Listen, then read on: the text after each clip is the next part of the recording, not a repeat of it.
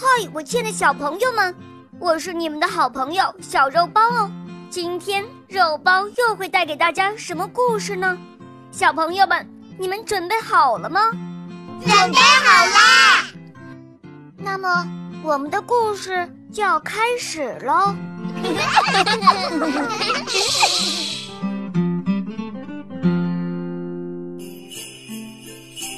甲虫第二集。结婚后的第三天，甲虫就厌倦了。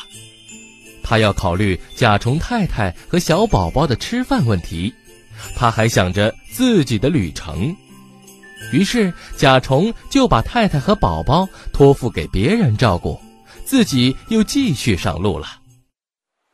一天，甲虫来到一条小河边。哎呀，这可怎么办啊？我又不会游泳。这时河里飘来一个白菜叶，看上去真像一艘小船。于是甲虫乘着白菜叶渡过了小河。天快亮时，走来两个人，他们捡起菜叶上的甲虫，翻来覆去的研究。他们两人是很有学问的。其中一个男孩子说，我们把它带回去做标本吧。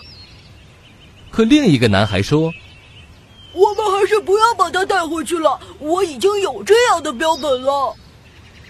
甲虫觉得他这样说很没有礼貌，加上翅膀也干了，于是就从这个人的手上飞走了。甲虫飞呀飞呀，从屋顶飞到了温室里。他轻轻地溜进去，钻进新鲜的粪土里。这儿可真舒服，甲虫嘀咕道。不一会儿，他睡了过去。他梦见皇帝的马死了，梦见自己得到了马儿的金马掌。是啊，他就是因为金马掌才离开了马厩，这是一件很美妙的事情。甲虫在美梦中笑醒了，看到温室的美景惊呆了。啊，这可真是个空前绝后的展览。于是他在温室中参观起来，想着刚刚获得金马掌的美梦。忽然一只手抓住了甲虫，原来是园丁的小儿子和他的玩伴在温室里玩耍。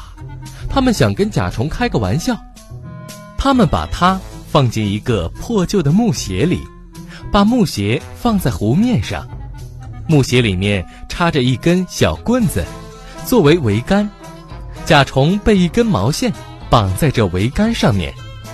看上去甲虫真像一个船长，可这湖对他来说太大了，所以他只有仰躺着，乱踢着自己的腿。就这样，他离开了岸，在湖面上越飘越远。甲虫害怕地喊，救命啊，谁来救救我。这时有一个苍蝇来访问他。苍蝇说，天气真好呀，我想在这儿休息一下，晒晒太阳。你已经享受得很久了。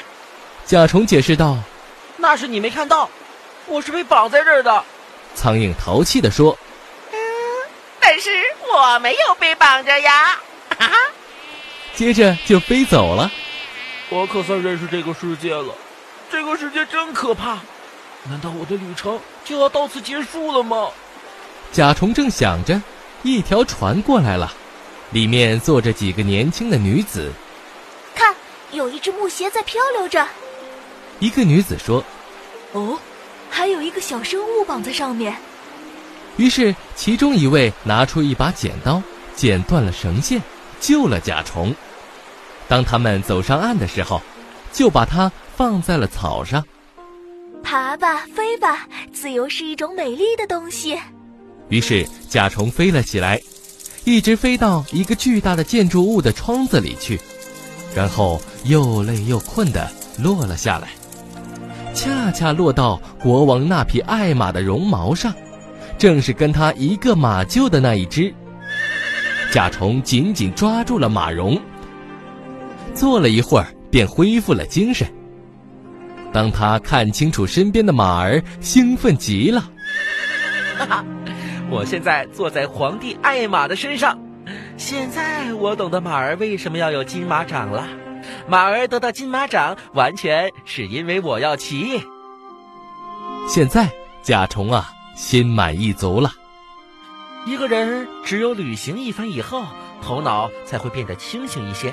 其实这个世界并不坏，关键还是要看自己怎么去看待。就这样，甲虫告诉了别的甲虫自己旅行中所有愉快的事情，并把太太和宝宝接了过来，幸福的生活在一起。还说从今以后要待在家里，一直到马儿把他的金马掌穿破为止。亲爱的小朋友们，今天的故事就讲到这儿了。更多精彩的故事，请关注我们的微信公众号，请搜索“肉包来了”，加入我们吧。我们明天再见哦，拜拜。